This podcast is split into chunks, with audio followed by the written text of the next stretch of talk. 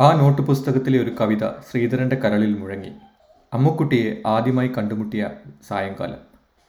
College പഠിത്തം മിക്കവാറും നിർത്തി. മുനിസിപ്പൽ ലൈബ്രറിയിലെ പുസ്തകങ്ങൾ മാത്രം കൂട്ടുകാരായി കഴിയുന്ന കാലം. റെയിൽപാതയ്ക്കരികിലെ വിശാലമായ മൈതാനിയിലൂടെയാണ് നിത്യവും ലൈബ്രറിയിൽ നിന്നും വീട്ടിലേക്ക് മടങ്ങുക.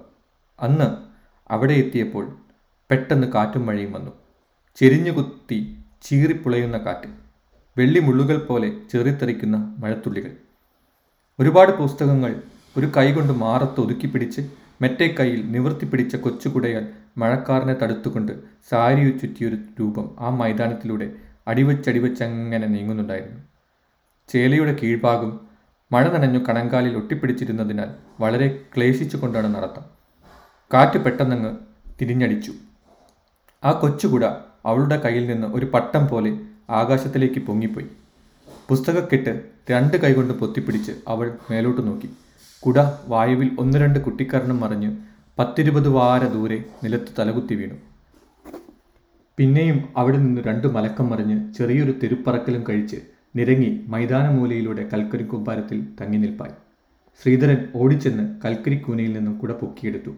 കസർത്തുകൾക്കിടയിൽ കുടയുടെ വാരിയലുകൾ നാലഞ്ചെണ്ണം ഒടിഞ്ഞു പോയിരുന്നു തന്റെ പുതിയ കുട അവളുടെ നേർക്ക് നീട്ടിക്കൊണ്ട് ശ്രീധരൻ പറഞ്ഞു ഇതെടുത്തോളൂ മഴ നനയണ്ട. അവൾ മടിച്ചു ശങ്കിച്ചു. പിന്നെ ശ്രീധരന്റെ മുഖത്തേക്കൊന്ന് നോക്കി. കുട വാങ്ങി വീണ്ടും ശങ്കിച്ചു നിൽപ്പായി. കുട നാളെ കിട്ടിയാൽ മതി ശ്രീധരൻ അവളെ അകപ്പാടെ ഒന്ന് നോക്കി ആത്മഗതമെന്ന പോലെ പറഞ്ഞു. അവൾ മുഖവും താഴ്ത്തി നടന്നു. മഴ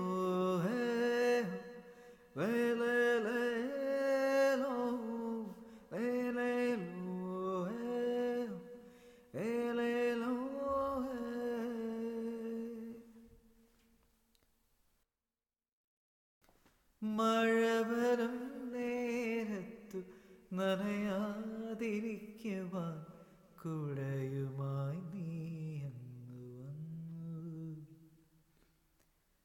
മഴ വരും നേരത്തു നനയാതിരിക്കുവാൻ കുടയുമായി നീ അന്നു വന്നു.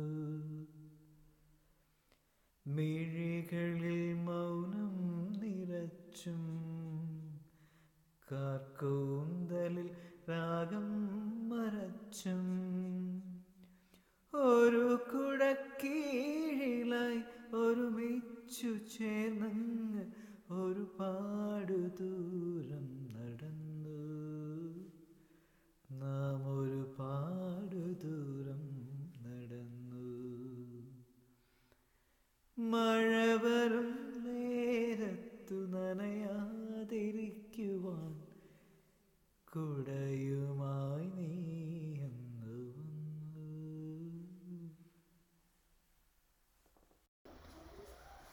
എസ് കെ പൊറ്റക്കാടിന്റെ ഒരു ദേശത്തിന്റെ കഥയിൽ ഒരു പ്രണയ രംഗത്തിന് മനസ്സിൽ തട്ടിയപ്പോൾ മുമ്പെപ്പോഴും എഴുതിയൊരു വരികളാണ്. ഈ വരികൾ എഴുതിയത് സിജിത്ത് ഈണം പകർന്ന് ആലപിച്ചിരിക്കുന്നത് കണ്ണൻ. നിങ്ങൾ കേട്ടുകൊണ്ടിരിക്കുന്നത് കഥാ ഫാക്ടറി ഒറിജിനൽ സീരീസ്.